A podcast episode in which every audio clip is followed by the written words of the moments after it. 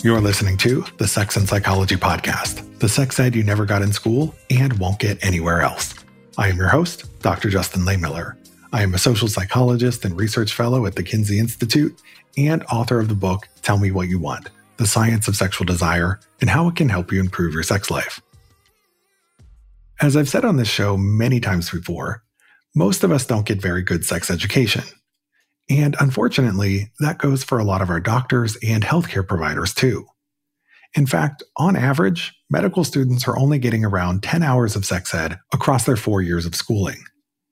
Extensive training in sexual health and sexual medicine is something that usually only occurs later on if you go into certain specialties, particularly urology or gynecology. And that's why sexual health issues and problems are often referred out to these specialists. And that's precisely why I've hosted a lot of urologists on this program over the years. They've received more sexual health training, and they're often on the front lines dealing with these issues every day. So, for today's show, we're going to pick a urologist's brain about common sexual problems and how to solve them. Among other things, we're going to chat about premature ejaculation and erectile dysfunction, painful sex, and difficulty reaching orgasm. I am joined once again by Dr. Fenwa Milhouse, a board certified, fellowship trained urologist. Dr. Milhouse practices in Chicago, Illinois, and she treats a wide range of adults with sexual difficulties and sexual health concerns. She currently sits on the board of the Chicago Urological Society and is widely known in the media as your favorite urologist. Dr. Milhouse is the star of the TLC network's Doctor Down Below. This is going to be another fascinating and important conversation. Stick around, and we're going to jump in right after the break. This podcast is all about helping you to optimize your intimate life. But one of the keys to achieving that is to optimize your overall health first with a healthy diet. However, that's something a lot of us struggle with in our busy lives. And that's why Factor's delicious, ready to eat meals are the perfect solution. They make eating better every day easy. No matter your schedule, be ready with pre prepared, chef created, and dietitian approved meals delivered right to your door. There are over 35 different options each week to choose from including keto, calorie smart, vegan and veggie, and more. Plus, there are over 55 nutrition packed add ons to help make weekly meal planning even more delicious. Factor is less expensive than takeout, they have easy options for every meal of the day, and everything is 100% ready to heat and eat to save you time. It's also flexible to fit your schedule. You can choose 6 to 18 meals per week, and you can pause or reschedule deliveries anytime. What are you waiting for? Get started today and have a feel good week of meals ready to go. Head to factormeals.com slash sexandpsych50 and use code sexandpsych50 to get 50% off. That's code sexandpsych50 at factormeals.com slash sexandpsych50 to get 50% off.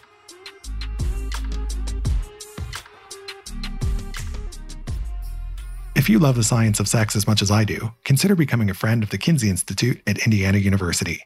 The Kinsey Institute is the world's premier research organization on sex and relationships, and you can help them continue the legacy of Dr. Alfred Kinsey, whose pioneering research changed everything we think we know about sex. Visit kinseyinstitute.org to make an impact. Your donations can help support ongoing research projects on critical topics. You can also show your support by following Kinsey Institute on Facebook, Twitter, and Instagram. Thank you for supporting Sex Science.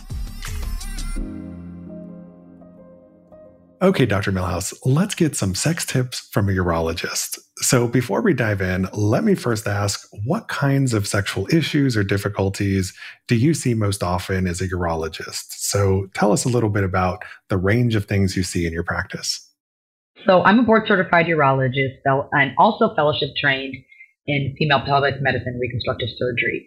Um, that means I do the gamut of urology, but I also have extra specialty in like the part of urology that mostly pertains to females or women. And first thing I want to say is that most people assume urologists are only for men. And that is not true. And certainly in urology, we have mastered male sexual dysfunction. Uh, so I want to talk about the most common sexual dysfunction in men, but I also want to talk about the most common sexual dysfunction in women because in more recent times, urologists have been on the forefront of treating female sexual dysfunction, which has been largely ignored and neglected. So, male sexual dysfunction, most common erectile dysfunction, premature ejaculation or coming too fast, and low libido. Those are the, the big three. Okay. In vulva owners or female sexual dysfunction, were the most common ones low libido, pain with intercourse, uh, which could be caused by a number of things. So that requires a deep dive in and of itself, and anorgasmia, or difficulty or lack of reaching orgasm. So those are the big three. There are others, but for the sake of this podcast, I think highlighting those three are super important. The biggest thing is that I think men know, for the most part, they can go someplace and get help, but women don't realize that they too can go someplace for this and get help. Yeah, you know, and that's a really interesting point because in general, women are more likely to seek out healthcare than men are. I'm not talking about sexual health issues, but just in general, if there's a health problem, women are more likely to go to the doctor than men are. But something I've seen in my own research is that when people have a sexual health issue, men are more likely than women to go see a provider. Now that might just be because the ease of access to things like Viagra and so forth, you know, makes it a little easier in some ways treating certain male sexual difficulties because there's this pill you can prescribe. We don't have the equivalent female Viagra for women, but yeah, it's it's an interesting gender difference in terms of care seeking at a general level versus specifically at the sexual health level. That is a whole show right there. Yeah. I just want to let you know that's a whole, if you ever want to do a show on just that, that's a whole show because it's partly what you said. Like, you know, the options for men are just, are well known and out there. Where are the options for women? Well, we don't know, you know, that they exist and they haven't even existed that long. One, two, it's our cultural expectations. Yep. We just started realizing that like women sexual dysfunction is a thing that we should probably pay attention to, you know, that we should care about. And when I say we, I mean uh, men and, and women in society trying to tell a woman patient, like, hey, did you know that this is important? They're like, I just figured this was normal. Like, I just figured sex was painful and that's just kind of how it was. And so that expectation has been there. And then, you know, there's just bias and uh, ignorance in medicine. So the people who have women who have tried to get help, it's not uncommon for them to have poor experiences with providers or physicians who probably don't know how to help them, but kind of say, well, this is norm- normalize it or kind of trivialize it. So, anyway, that's a whole other podcast. When it comes to men's penis, if something's wrong with it, it the littlest little pimple on it, or the first time they can't get it up, they are coming to see the doctor. yeah, and I, I was going to make that point too. That you know, when it comes to the penis, men place so much value and emphasis on it, and it's a big part of you know how they might see themselves as a man, or it might be a part of their sense of masculinity. And so, if there's a threat to the penis, that can be a threat to the self more broadly. And so, yeah, that certainly is part of the care seeking there as well when it comes to male sexual health. Now, when someone experiences a sexual difficulty, there are a lot of different providers they might see. They might go to their primary care doc, they might see a sex therapist or a psychologist, or they might see a urologist. So, what might be a sign that you need to see a urologist for a sexual difficulty as opposed to another kind of doctor or specialist?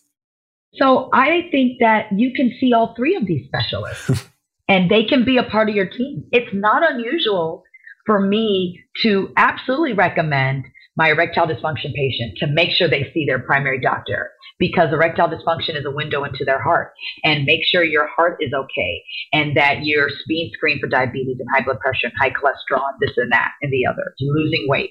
See a nutritionist.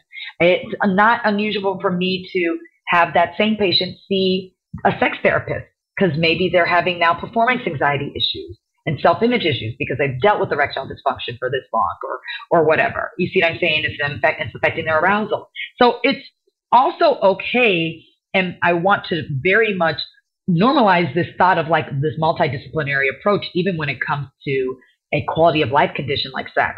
Okay, I talk about sex therapy a lot and how it can do wonders for so many different types of sexual dysfunction conditions. But to your answer your question, I think it's easy to remember to see a urologist when your complaint isn't getting better. Okay. So you might start with your primary care doctor, which is perfectly reasonable, right? That's the gatekeeper for a lot of individuals. And they may say, okay, try this. Let me put you on this pill. Let me do this. And if you try that for some time and it's not working or you're not satisfied, then I think it's okay in time to tell your primary doctor, hey, can I, I'd like to see a specialist for this. Can you refer me to a urologist? Okay. Same with a sex therapist. If you start with a sex therapist and they're working with you, and your sex therapist uh, may say, hey, while you know doing the mental work, I think it might be good for you to get an actual medical assessment. And here's a urologist that I would recommend. Yeah, and I appreciate what you said about how medicine often works best when it's part of a team component because everybody's bringing in something from their own specialty. Because, you know, sexual health issues and physical health issues more broadly, these are all biopsychosocial. You know, it's not just one thing that's contributing to it. And so when you got more people coming at it from more angles, you have more potential for a solution that works. I love the way you said that. That's exactly correct. It is a change in the way patients think, the average patient thinks. They're like, well, what can that person do for me? I'm like, they're pulling things out of the subconscious that may absolutely be affecting how you are in your intimate relationship or how you think about sex or why your brain isn't in tune with what's going on with your body, why you can't achieve an orgasm, why you aren't getting aroused, why you're not, the desire is lacking. So many aspects of our sexual wellness. Yeah. And unfortunately, so many of the patients just want a pill. So they don't understand why do I need to see a doctor and a nutritionist and a sex therapist? But, you know, there, there's a reason for it. So let's talk about some sex tips. And we'll start with a couple of tips for guys. So, one of men's most common sexual complaints, which you mentioned, is that they don't last long enough in bed. And some of these guys might meet clinical standards for premature ejaculation, but others might last a long time, but they just don't feel like they're lasting long enough. So, what's your advice to guys who want to delay orgasm and increase their sexual stamina? So, you essentially think about orgasm as like the top of the roller coaster, okay? And so, you want to like increase the duration as you're climbing up the hill. Okay. You want the hill to be long instead of short. And so you want to increase the threshold that it takes for you to get to that climax. And so ways you can do that is as you, because you kind of can tell when your body's getting closer and closer to the hill. And so before you get to that top, you can just stop. Okay. You can stop and kind of redirect your mind off the sexual stimulating feeling or thought. You can actually try to just squeeze your member. You know, there's a term called edging where individuals, particularly men, will practice not getting all the way to orgasm, routinely getting right to the edge and then backing off, and getting to the edge and backing off. And the repeatedness of doing this can allow that individual to be able to go longer and increase that hill. The other thing that you can try to do is simply masturbate before partnered activity. So masturbating allows you to experience climax, have that refractory, and then typically when you go again, it takes more to get you off again. Okay. And so having mas- masturbating near the time of partnered intercourse can do that, or just potentially masturbating a little bit more often in general can increase your threshold that it takes for you to get to climax. These are behavioral things we're talking about. One thing it's important to when we see somebody who has premature ejaculation is I look at their medications. There are potentially medications that may be changing ejaculatory function. The other thing that doesn't require prescription is uh, like numbing sprays. So there's like these over the counter numbing sprays that you can spray on your penis to essentially decrease the sensation so that it takes more overall again to get you over to climax. So those are usually the tips that we do. Sometimes people ask about like pelvic floor physical therapy. Can that help? I think controlling your pelvic floor may be able to help prolong ejaculation a little bit. Um, and a pelvic floor specialist, I would do that in the confines of a pelvic floor specialist. I would not do this on your own. Might be a, a good place to start. Yeah. So there's a lot that you can potentially do here. And the best way to go is probably to try a couple of different things because if one doesn't work for you, there's a good chance that something else might work. So try a few different things, see what works for you. The other thing is spend more time foreplay before penetration too. Yep. that also can help. Mm-hmm. Absolutely. So, one of the other big issues for guys that you mentioned is erectile difficulties. Now, I think it's important to mention that the penis doesn't always do what you want it to do. Sometimes you want to have sex, but you can't get hard. And that can happen for a variety of reasons, but it doesn't necessarily mean that you have ED.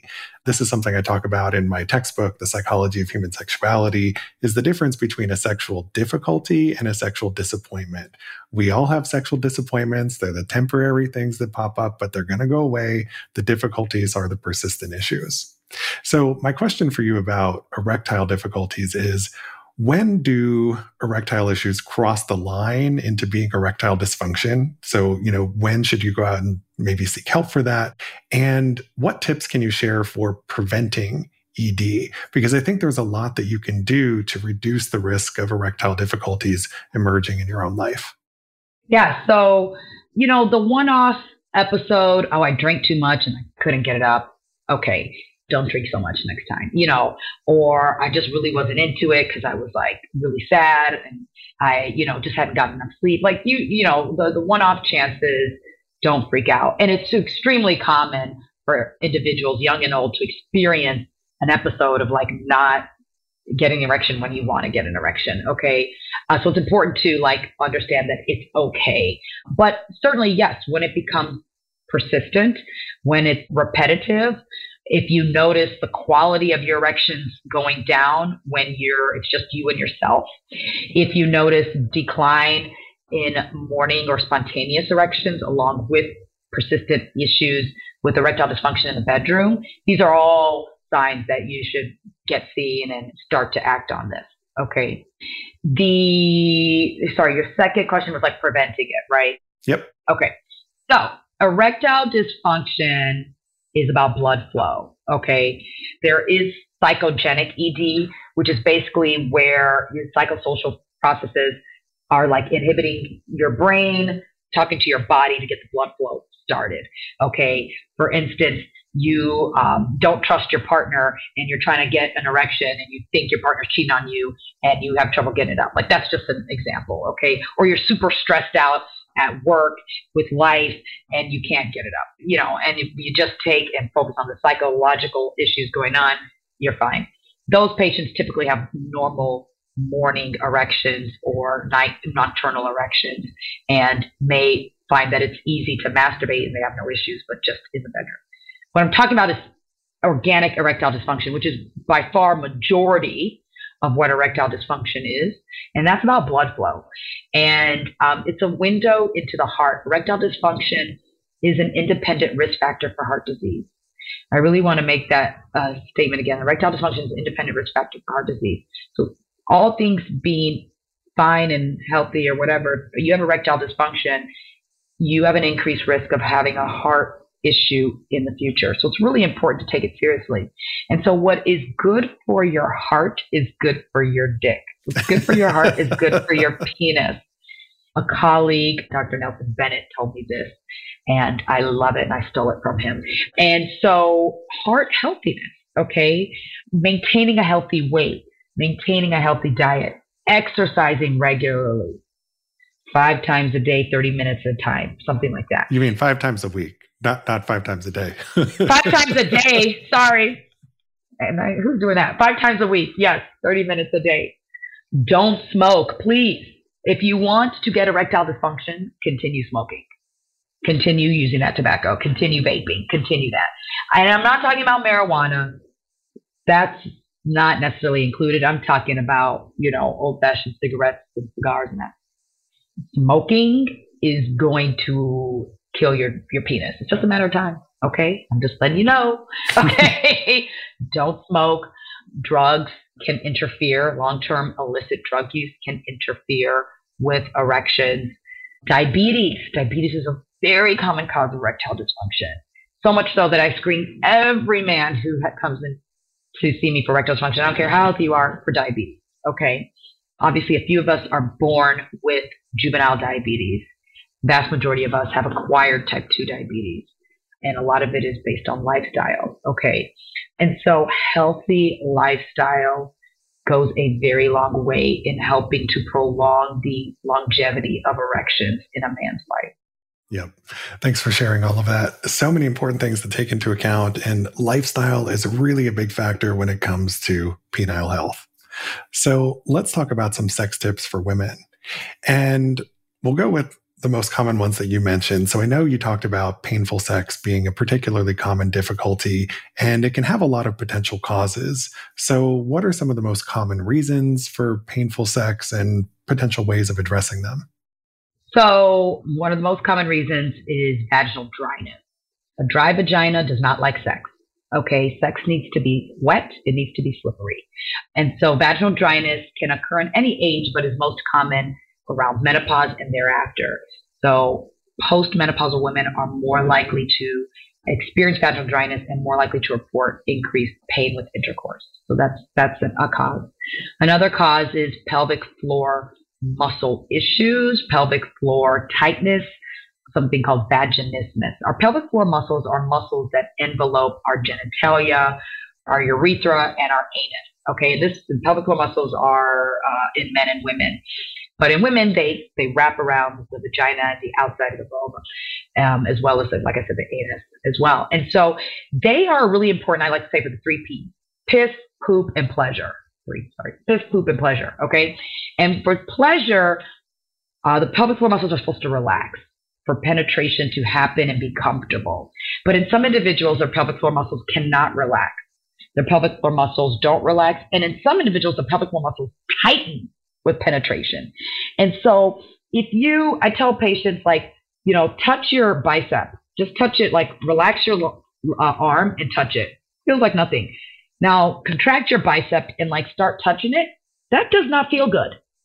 That little poke does not now feel good. Imagine what's happening in the vagina with the pelvic floor muscles not relaxing or contracting, and then you have this pe- penis penetrating you. Okay, that is a very common cause. Another common cause is something called vulvodynia. Vulvodynia is a generic term for pain on the vulva. The vulva is the outside that we see. The vagina is actually the canal. We call the vagina everything, but really it's the vulva that we see. Okay. So the lips, the inner and outer lips, the opening, that all is the vulva. And so there are conditions that can affect the vulva and make putting anything through that painful. Okay. If you have a dermatologic condition like lichen sclerosis, which is almost like a severe eczema type thing on your vulva. Well, man, can you imagine trying to push something through that? You know, so that can be a cause. There's something called vestibulodynia, which is where you can have hormone mediated, where the hormones, the local hormone levels in the vestibule, that's a part of the vulva that wraps the vaginal opening, is disturbed in a way that makes any kind of touch painful. And it could be a penis, it could be a finger, it could be a speculum, could be a tampon. Those patients, everything going through that hurt. So that could be a cause. You know, if you just have like a herpetic lesions on your vulva, that could obviously be a cause. So there's a whole host of vulvodynia mediated pain with intercourse. Deep penetration causes could be endometriosis. It could be uh, some other inflammatory condition happening deep in the pelvis. It could be even something like uh, painful bladder syndrome that affects the bladder, but that with penetration, because the bladder sits above the vagina, if you will, that could stimulate pain and that could be a cause of pain with sex. So there's a host of potential causes. Yeah. So it sounds like when it comes to treating sexual pain, you really need to do a thorough assessment to figure out exactly what the cause is because there's so many different things that can potentially be contributing there. So, as you mentioned, one other really common difficulty for women is having problems reaching orgasm. Some women might find that it takes a really long time to have an orgasm, or they orgasm really inconsistently, or they just don't orgasm at all. So, do you have any tips or advice for women who are dealing with orgasmic issues? Yes. So one thing is to ask yourself if you've ever had an orgasm. And if you have to, if you're not sure, then it's chances are you haven't. And the other thing is to look at your vulva, to take a mirror and look and know your anatomy. Um, if you're not sure what you're looking at, you can Google. I'm telling the doctors telling you to Google, you know, um, shocker. And then take a look For instance, like I said, 86% of women need clitoral stimulation to orgasm. So you're not orgasming because your clitoris isn't getting stimulated. And why isn't your clitoris getting stimulated? Maybe it's because the way you're having intercourse is not conducive to that. Or it could be because your clitoris is covered abnormally by your hood, something called clitoral phimosis, which is, you know, how, uh, so men who aren't uncircumcised, they have the foreskin. And some of those uncircumcised penis, you can't retract the foreskin back and see the glands. And we call that phimosis. And that's actually very well known in the medical community. But the clitoris is the same. Clitoris has a hood over it. And if the clitoris hood can't be retracted back and the clitoris is covered, well, then that could make it harder to stimulate it and difficult to reach orgasm. And that is something we can actually treat pretty quite easily in medicine. The other thing is there could be psychosocial issues, you know, like are there things getting in the way of you really being in the moment to experience orgasm and to kind of take it all in? And that's where combining sex therapists, because that's their zone of genius, is very helpful to kind of uncover those things. Um, but I think women have to start experiencing pleasure on their own. I talk about this a lot on my channel. I'm such a proponent of like masturbating, women masturbating. we don't talk about it. A lot more of us do it than than one would admit. Uh, some of us need to do it more, if nothing else, but to, to discover our own bodies, to be able to discover. Because I'm telling you, especially if you're having sex with a penis, the gap, the orgasm gap, is greatest with a penis and a vagina. Okay, you know, and so you need to know what works for you to help that penis along. Okay. And studies have shown that, at least with women, masturbation tends to be complementary. It tends to actually increase sexual satisfaction. It tends to increase the ability to orgasm. Okay. And make orgasms more enjoyable. Studies have shown that for women. So look in your vagina, masturbate. Those are my two biggest tips. yeah. And I think that's just great advice in general for everyone is to know your own body. You know, mm-hmm. you got to look at it, you got to know it, and you got to figure out what works for you. Yeah. I said look at your vagina. I meant look at your yeah. vulva. I'm really stickler on that, but look at your vulva. look at your vulva. you can't really look at your vagina. Look at your vulva. Yeah. So thank you so much for this amazing conversation, Dr. Milhouse. It was a pleasure to have you here. Can you please tell my listeners where they can go to learn more about you and your work? Absolutely. Thank you so much. This was such a fun conversation. I would love to do a part two, uh, but we got to go. But the listeners can uh, find me on Instagram. That's where I'm the most chatty and talkative at Dr. Milhouse. And that's Milhouse with one L, M I L H O U S E, Dr. D R M I L H O U S E. If you just search your favorite urologist, literally, you'll find all my stuff. So I go by your favorite urologist because um, I'm America's favorite urologist, and I'm on Instagram, like I said, with that tag. Also, I'm on TikTok with at your favorite urologist. I have a practice called I'm actually at work right now, Down There Urology. So I have a YouTube channel that's really informative. Every week we have videos. Um, and it's called At Down There Urology. And I was on TLC at a pilot episode called Doctor Down Below that you can uh, stream on many different platforms. And I hope to return to cable network in the future. Well, thanks for being our favorite urologist, and thanks again for your time today. You're welcome. Thank you for listening. To keep up with new episodes of this podcast, visit my website, Sex and Psychology, at sexandpsychology.com, or subscribe on your favorite platform, where I hope you'll take a moment to rate and review the show. You can also follow me on the socials for daily sex research updates. I'm on Twitter and TikTok at Justin Lehmiller and Instagram at Justin J. Lehmiller. Also, be sure to check out my book, Tell Me What You Want. And if you have a question you'd like me to answer on a future episode of this show, you can leave me a podcast voicemail at speakpipe.com slash sex and psychology. Thanks again for listening. Until next time.